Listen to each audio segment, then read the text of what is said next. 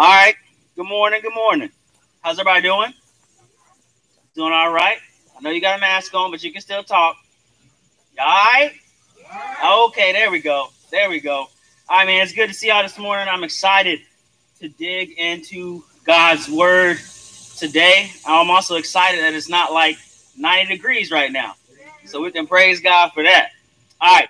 Uh, we are going to be continuing in the book of John. We're going to be in John chapter 20. John chapter 20. We're almost done. We're almost done with John. John chapter 20. We're going to start in verse 11. You following along.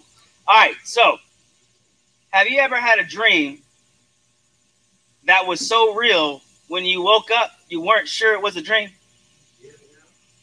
All right. I had a dream. I'm, I'm going to call it a nightmare. I had a nightmare, and it was a reoccurring one. All right the nightmare was is that somehow I missed some sort of class and I did not actually graduate high school. Okay, and I was super nervous. I mean, I, am a grown man. I'm married, and I'm like, am I gonna have to go back to high school? Now, high school wasn't horrible to me, but still, I'm like, man, I'm, I'm a grown man. I don't need to go back to high school. Like, I, I feel some sort of anxiety. Feel, I was like, I'm gonna look so dumb. Grown man over here, my 20s in high school, and like for real, there's a recurring dream. And I'd wake up with such anxiety and then I would realize, oh, that ain't even true. I actually did graduate high school. I'm okay. I'm okay. Now, what's interesting is anxiety can come from believing something that is not true. I'm sure you've had moments where you were anxious about something, but upon further information or correct information, you found out that you didn't have to be anxious about that anymore.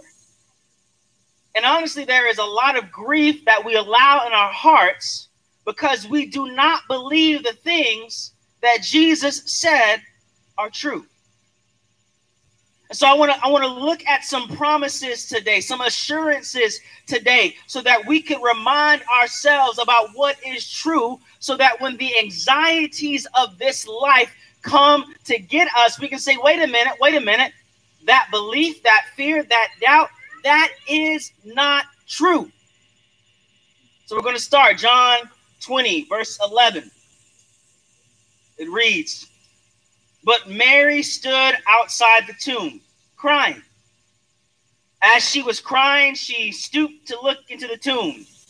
She saw two angels in white sitting where Jesus' body had been laid, one at the head and the other at the feet. They said to her, Woman, why are you crying? Because they've taken away my Lord, she told them, and I don't know where they put him. Having said this, she turned around and saw Jesus standing there, but she did not know it was Jesus. Woman, Jesus said to her, Why are you crying? Who is it that you're seeking? Supposing he was the gardener, she replied, Sir, if you've carried him away, tell me where you put him. I will take him away. Jesus said to her, Mary. Turning around, she said to him in Aramaic, Rabboni, which means teacher. Don't cling to me, Jesus told her, since I have not yet ascended to the Father. But go to my brothers and tell them that I am ascending to my Father and your Father, to my God and your God. Mary Magdalene went and announced to the disciples, I have seen the Lord. And she told them what he had said to her. Let's pray. Lord Jesus, I pray that from your word, you would speak to us by the power of the Holy Spirit, that your promises would be made clear, and that we would be able to grasp them by faith. Lord, we pray that your glory and your power would come down even in this field this morning, that we would get a sense of your tangible presence, and that our hearts would be warmed and encouraged by your good spirit. It's in Jesus' name. Amen. So the first thing I want to point out is, is that we can weep without understanding. We can weep without understanding. Now, Mary was, was crying because she had come to the tomb where they had laid Jesus' body, but they did not find the body there. Now, now the context is in verse one of that chapter. It says, On the first day of the week, Mary came to the tomb early. While it was still dark, she saw that the stone had been removed from the tomb. So she went running to Simon Peter and to the other disciple, the one Jesus loved, and said to him, they've taken the Lord. We don't know where they put him. All right, so they have this conversation. They run to the tomb. They look and see that Jesus is not there. And then in verse 9, it says, For they did not yet understand the scripture that he must rise from the dead. Now, if you've read the Gospels, Jesus has said repeatedly, over and over again, I will rise from the dead. On the third day, I will rise from the dead. He says it over and over and over again. And so it's interesting that when Mary comes to the tomb and doesn't see Jesus there, her immediate thing is, oh man, somebody stole his body. That lets us know from the get go that even though he had heard his word, she did not believe his word. And because she did not believe his word, she had this deep anxiety. And Mary's grief caused her not to see the miracle that happened right in front of her, not to believe the word that Jesus had spoken. See, if you notice, if you remember what we read, uh, she's crying and she sees angels, and that doesn't really cause her to be happy. And then she sees Jesus and she thinks he's the gardener. All I can imagine is she's just so worked up. Maybe she has tears in her eyes and she just cannot see clearly. But if she would listen to God's word and not her grief, she would see God in power working right in front of her. Beloved, we have to remember God's word, especially when what is happening in front of us is causing us anxiety or worry or fear. We need God's word so that we can actually see God at work. Now, listen, we, I, I want to give you something specific. What, what promises can we remember in the middle of grief and confusion? I have this distinct privilege to be able to talk to so many people as they're going through hard times. And what I have noticed is that when we are going through hard times, either we don't know what God said about hard times or we don't remember. So I just want to give you some stuff. This is from James 1.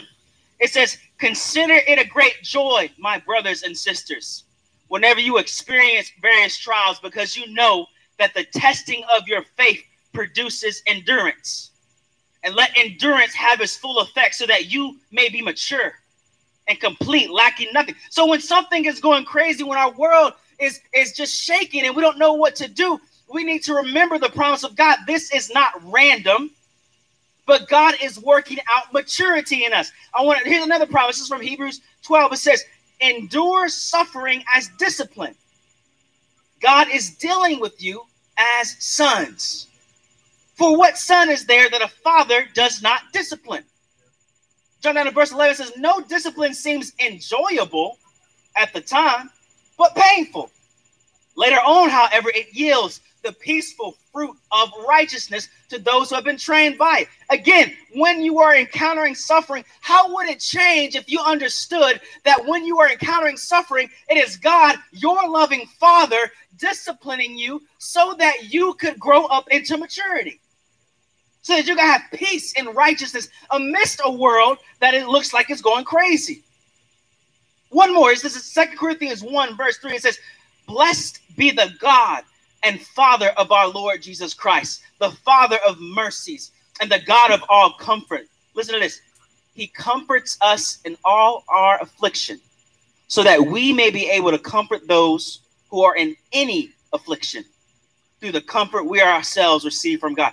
How what what how would it change if you felt like you were in affliction that if you were having a hard time that you knew that God was preparing you to be able to comfort somebody else?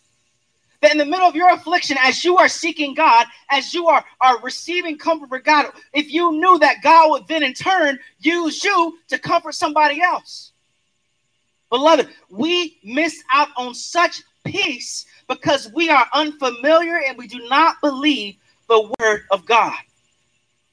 Here's the beauty of it. If Mary would have believed the word of God, if her eyes would have been open, she would have seen Jesus right with her in her distress.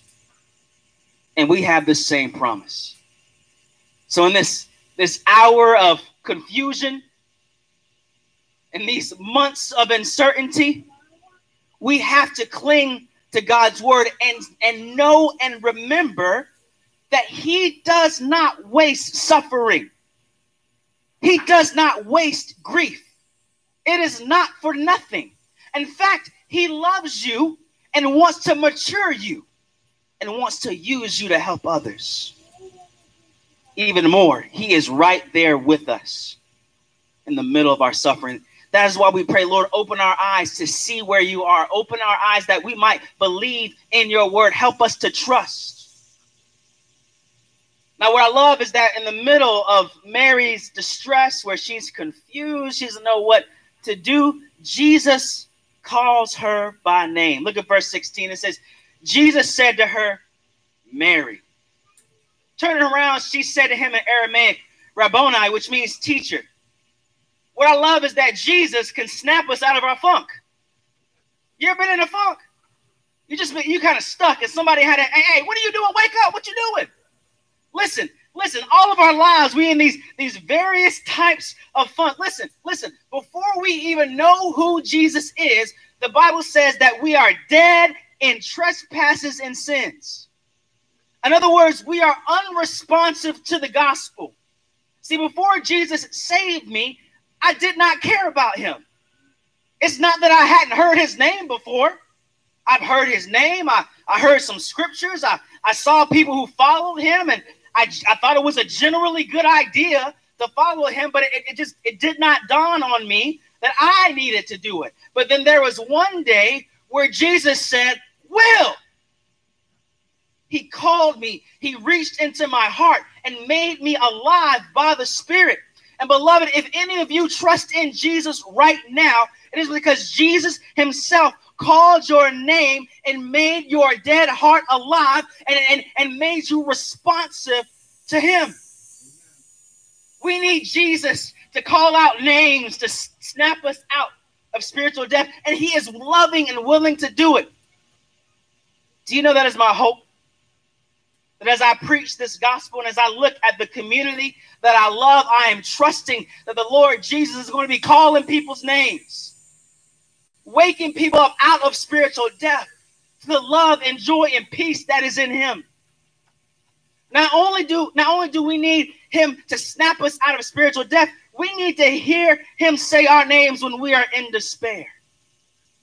There are times in which I'm in deep sadness but a moment of encouragement from the Spirit, a word of scripture from the Bible. Someone speaking to me in Jesus' name would snap me out of it. I don't know if you've ever experienced that. There have been moments where I've had deep despair, but I've been in prayer and I've had the Spirit encourage, encourage me. And the, the train of my thoughts that was heading towards destruction just stopped. And I remembered that Jesus was in control we need him to say our name. And even when we are stuck in sin, there are times when we are so wrapped up in sin that we become numb to the Spirit. We do things which we thought we would never do. But, beloved, we need Jesus to snap us out of our rebellion. He is loving to do that. What's crazy is I've seen it in my life and I've seen it in other people's lives. They're heading towards destruction. They are ignoring God, but there is a moment when Jesus calls their name and their eyes are opened. That same Jesus who opened your eyes can open anybody's eyes. We need Jesus to call our name. Now, I want to look at a, a, a peculiar scripture and try to make some sense of it. Look at verse 17. Don't cling to me, Jesus told her. How weird is that? Is that not weird? Mary, she sees Jesus. She runs to him. I'm assuming uh, she's hugging him. And he says, No, no, wait a minute. What is going on here? Don't cling to me, Jesus told her, since I have not yet ascended to the Father. There's something important about this ascending to the Father. See, Jesus ascends to the Father so that we can experience all the benefits of his work. Let's, let's get it. He says, Don't cling to me, Jesus told her, since I have not yet ascended to the Father, but go to my brothers and tell them that I am ascending to my Father and your Father, to my God and your God. I just need to pause just for a second. Now, listen, he just called the very people who des- deserted him not three days ago his brothers. This is the, is the love of Jesus. Verse 18 says, Mary Magdalene went and announced to the disciples, I have seen the Lord. And she told them what he had said to her. Now, listen, Mary clings because she thinks that Jesus in the flesh is better than Jesus in heaven. Now, wouldn't you? If you're honest, wouldn't sometimes you think, well, if he was just with me, if he was just standing right here, it'd be okay. Like I wish I had the experience that the disciples had. You know, they're walking around doing something. Jesus is right there, giving bread, healing people. Why is he not right here? But the work of Jesus was not yet complete. And if we remember earlier in John, he said something unique. He says, It is better that I go to the Father. So, how is it better? See, Jesus' death, resurrection, and his ascension has affected a change in how we relate to God. You may know the story, but the, the honest truth is we rebelled against God by serving other things. We made we made things that were mere creations into things that we would worship. But then God didn't leave us in that place. The Son of God became human and he lived perfectly in our place. And he rose from the dead as vindication and beloved for our justification. That means when he rose from the dead, it's like the Father says he's innocent. And when we believe in him, the Father looks at us and says, You are innocent. Now, I know you might have heard that, but why haven't we talked about the ascension? There's a piece that's missing. And according to Jesus, the ascension changes and identify with our sin, took our punishment, and he links us to his resurrection. That the Bible says, because he resurrected, so will we. So we are so connected to him, we are so unified to him that when he goes to sit next to God, we are somehow sitting right with him. Now, why does that matter? Surely there are times that you pray in the back of your head, you're like, Does God hear me? Sure, there's times when you pray and you're like, Well, ah, I've had kind of a sinful day today. I don't know. I don't know if we're good today. There's times you prayed and you looked around and surely, surely he's not hearing me today. Listen, when you pray, I want you to imagine that Jesus is sitting right next to God and that somehow because Jesus unites him to, to himself, that we are sitting right next to God. Your prayers are so effective. It is, is as you, as you are sitting right next to God. That is how near Jesus brings us. Here's the crazy thing that Jesus ascended into heaven, that humanity, his humanity is in heaven, so that we, mere humans, can have that level of connection with God. We can have confidence to speak to God as Jesus does. Think about that. Listen, how confident was Jesus? There was one time when he prayed, this is when he was raised Lazarus from the dead. He said, Father, I'm praying to you. I know you always hear me, but I'm praying so that they know that you hear me. That's how close he was. And then he says, he says to the disciples, he says, I want you to go and tell them, I am returning to my God and your God to my Father and your Father. He is saying the same access that I get, the same love and affection that I receive, you get. As sure as Jesus ascended into the heavens and is sitting in the throne room of God, our prayers are right there with him. And in fact, by faith, we are too. That's why his ascension matters because it means that right now we are so connected to God. Our access is there. And beloved, we can have it if we would have faith. Now, not only does he, in, in a way, take us into heaven with him, the scripture says that when he ascended, he became king over all creation.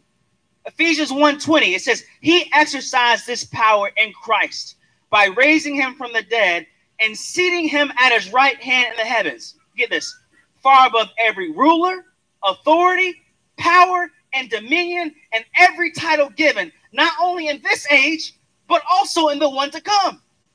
Get this the one who is over every single power, king, president, demonic power, the one who is over every single thing says that he is our brother.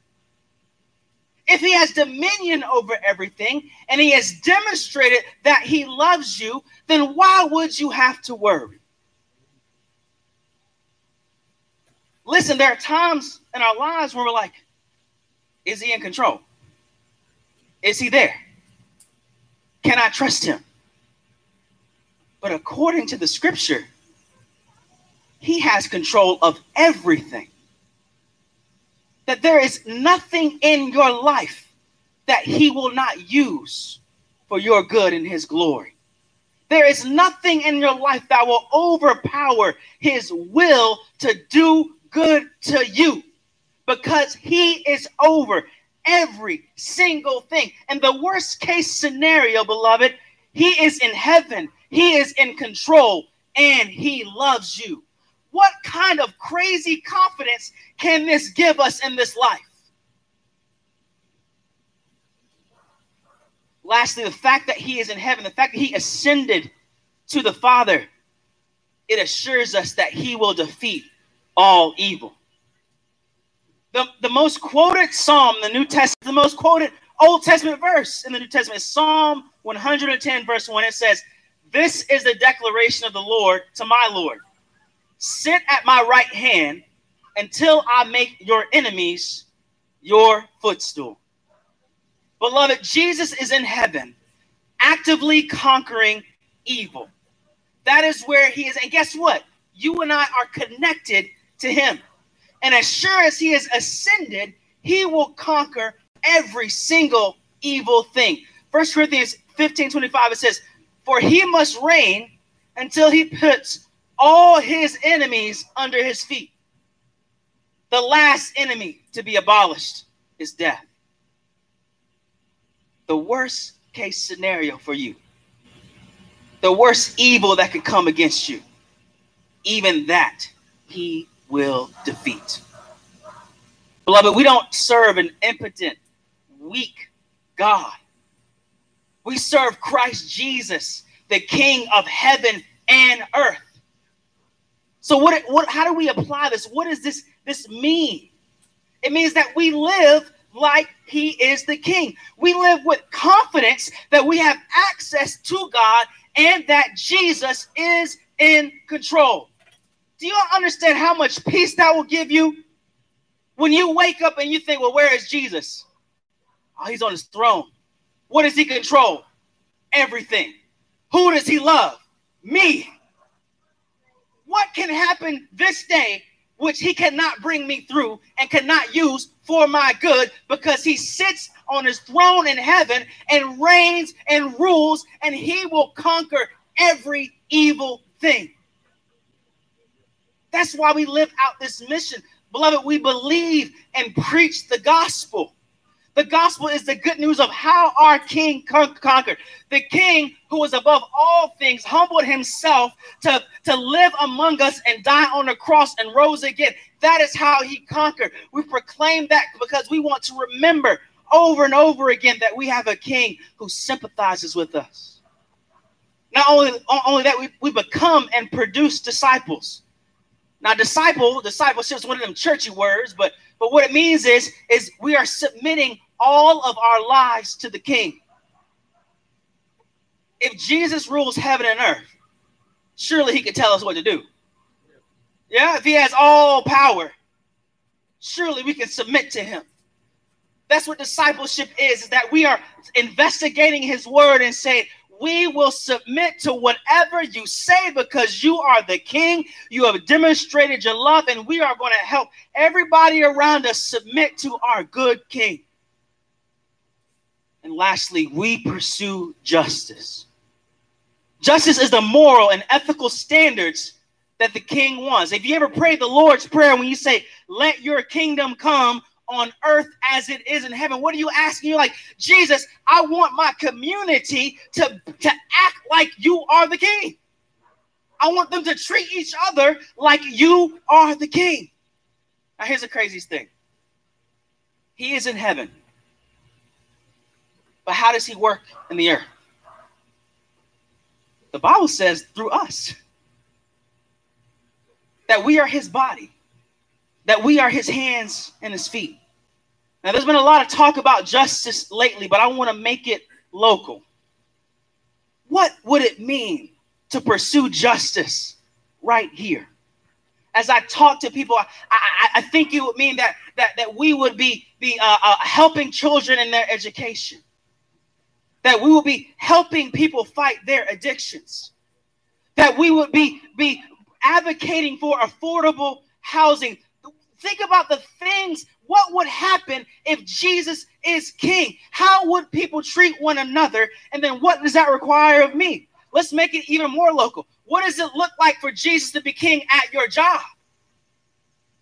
Jesus is king at downtown, the, the tallest skyscraper. Jesus is king at the waffle factory right there. Jesus is king at the Wendy's. And Jesus wants to rule through you. And you ask yourself, at my job, how would I treat others if Jesus was king? I want us to remember this, beloved. We don't serve a God who does not have power. He is in control. He is king. So I'll say this if you have not come to this king, if you have not been connected to this king, if you have not heard him say your name, beloved, today is the day to come. That you would hear him say your name, that you would know he died for your sin, that you would know he reigns in heaven to love and to serve you. You would cry out to him and beloved, for all of us, let's remember our King is in heaven. He is in control and he is good. Let's pray. Lord God, I, I pray that you would call people by name today. Lord, I ask that that you would would call people out of spiritual death into spiritual life. Lord, even that even if there are some who who hear and, and they might have heard about you for years and years, but their hearts have not yet been changed. I pray that you would change their hearts in this moment. And Lord, would you give your church confidence and boldness that because you are in heaven, we have access to you. And because you are in heaven, you control everything. We submit to you. We love you. In Jesus' name, amen.